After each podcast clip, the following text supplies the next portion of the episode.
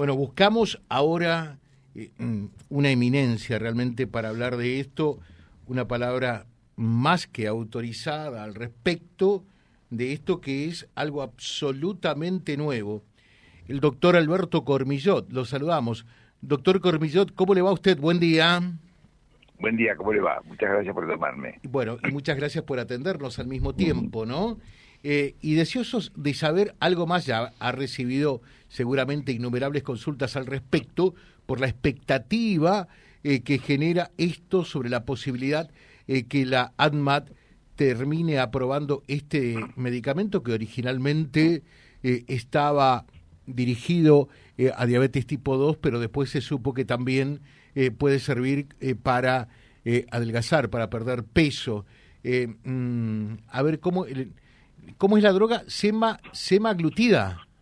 Semaglutida, sí.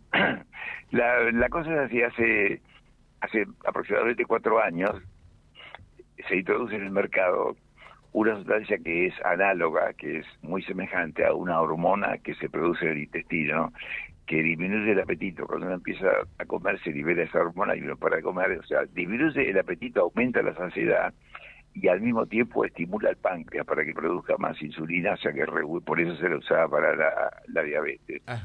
Eh, la liraglutida se daba en una inyección eh, diaria que podía llegar a ser una barrera, pero en realidad no lo fue tanto. Ahora, con la semaglutida se da una inyección subcutánea por semana, lo cual facilita mucho el acceso de las personas que no querían pincharse eh, todos los días y tiene los mismos efectos que tenía la glutida de la inyección de la inyección diaria, ¿no? Ya en nuestro país se venía usando como Ozempic, la marca comercial, y ahora ANMAT la autorizó, se va a llamar Wigobi, pero todavía el laboratorio no la ha lanzado a la venta, o sea, todavía que no la vayan a buscar porque no está a la venta.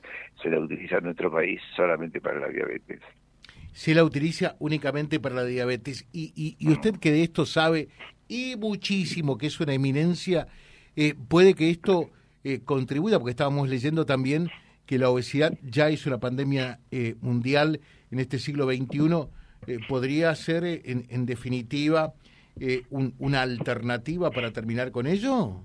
No, no, la, no, no, no va a ser una alternativa por lo siguiente, por cada persona que baja, en la medida en que siga habiendo un, un ambiente obesogénico, o sea, un ambiente que estimula la alimentación de alimentos ricos en azúcar, en, grasas, en, sodio, como las bebidas azucaradas y toda la, comida chatarra, los ultraprocesados, y la comida que, que es más barata, más atractiva, más económica, más práctica, eh, bueno, la epidemia sigue, sigue aumentando al ritmo del 1% anual en nuestro país, 1% aproximadamente. En el mundo también sigue aumentando, distintos, pero hay 2.500 millones de personas en este momento en el mundo que tienen alguna forma de exceso de peso sobre los 8.000 millones de habitantes que hay. es una cantidad bastante, bastante, bastante grande. Y hasta que no se apliquen, que no parece una cosa inmediata, políticas muy fuertes que controlen el tema de la alimentación es bastante improbable que la epidemia que la epidemia pare. Pero sí se la atenúa con, con los tratamientos no claro. Y, y, por ende este podría ser un atenuante no una solución definitiva pero sí un atenuante. Claro sí. Lo que pasa es que además como están apareciendo otros medicamentos por ejemplo se está trabajando para la aparición de esta de esta medicación pero por boca y están apareciendo otros medicamentos que apuntan el circuito del hambre y la saciedad. Es un circuito extraordinariamente complejo, donde interviene el cerebro, el aparato digestivo, eh, el tejido graso, el hígado. Entonces, eh, en ese circuito uno puede intervenir en algunas partes, como para hacer el cortocircuito y hacer que la gente coma menos. Eh, como se están investigando nuevas drogas, en el futuro se verá cuál es la mejor combinación o la mejor sucesión. Uno da una, una medicación, después puede dar otra, y bueno, y muchas personas para poder así controlar su obesidad. Sabiendo que hoy por día las medicaciones son, son muy costosas en la mayoría de los países, salvo en India que hacen como no eh, ya no se respetan las, las patentes, bueno, hacen este, los, productos eh, parecidos sin, sin, patente, ¿no? Pero eh, los otros lugares del mundo que sí se respetan son medicamentos que son caros, con distintos precios, ¿no? La gente de Estados Unidos tiene el precio muy caro, lo van a comprar a Canadá o a México, que es más barato, y veremos a qué precio sale de acá, la secuartutida. Hoy, hoy todavía no están en el mercado acá. Hoy todavía no está, está en el mercado para diabetes y mucha gente eh, la consigue de alguna manera y la usa lo mismo para obesidad, ¿no? Eh, la otra consulta que nos efectúan acá eh, mm, para diabetes, estando en el mercado, ¿eso entra por obra social o no? Hay algunas obras sociales que lo cubren el porcentaje y otros y, preparados que también. La lira glutida, la semaglutida, todavía como es una sustancia que recién se acaba de aprobar, todavía no, no se han pronunciado al respecto, ¿no? Pero la glutida sí está cubierta para algunas eh, obras. Ahora, la, la semaglutida para diabetes eh, la cubren las obras sociales en algún porcentaje, ¿no? Eh, doctor, acá nos preguntan, en realidad no es la solución definitiva, porque por más que uno se aplique esta droga, igualmente tiene que hacer algún grado de dieta y también eh, parte física. Eh, mm. Exactamente, al igual que en la diabetes, uno, en la, una persona que es diabética, por ejemplo, la persona tiene medicamentos.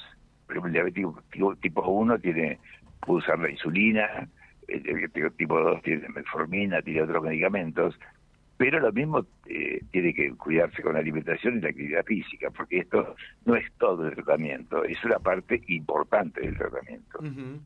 Eh, dentro de la parte importante del tratamiento es que esto ayuda a, saciar eh, un poco el apetito. Eh, ¿Por allí pasa la historia?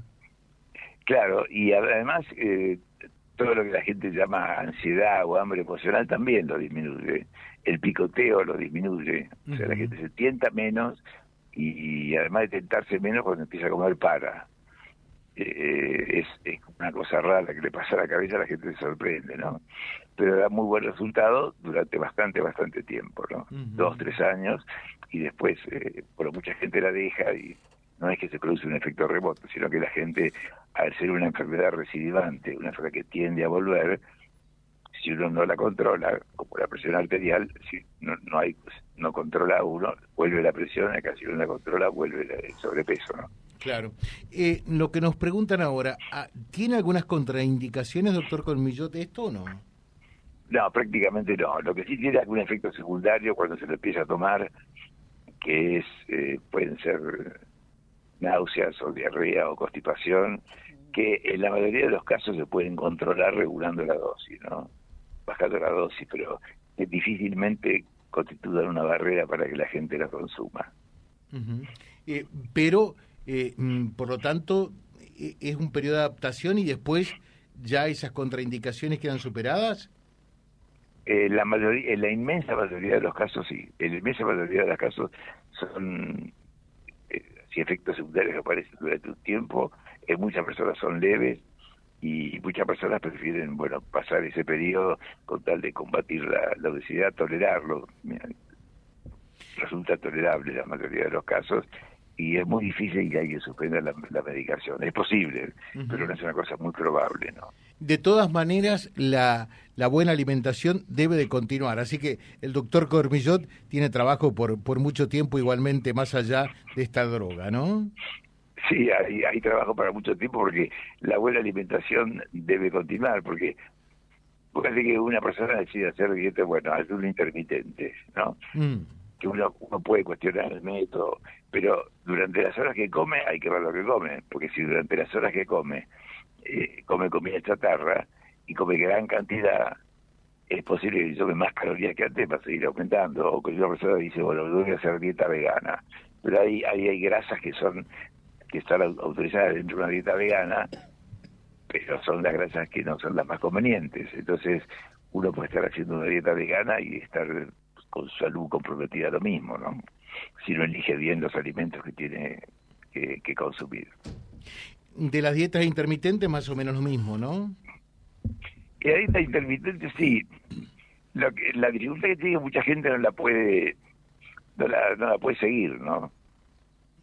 Eh, y bueno, no hay no hay ninguna demostración hasta ahora en humanos de los efectos este, de prolongar la vida, eso no, no, no, se sabe. Pero alguna gente la, la prefiere hacer, entonces bueno, dentro de esas preferencias lo respeta, bueno, hay que ver qué es en las horas que la persona come. Por ejemplo, si una persona decide no solamente entre las 6 de la tarde y, y de la noche, entre las 6 y las 12, eh, bueno, ¿qué va a comer en ese horario? Después se le hace difícil el sábado, cuando se encuentra con la familia, con los amigos, el domingo también. Eh, pero bueno, eh, eso va viendo cada uno. Eh, pero pero dentro de ese horario hay que ver qué es lo que come. Pues si, se larga, llega con mucho apetito y come mucha cantidad de cosas con grasa, con, con azúcar, con harina, con sal, es posible que no dé resultado tampoco, ¿no? Claro, termino con esto.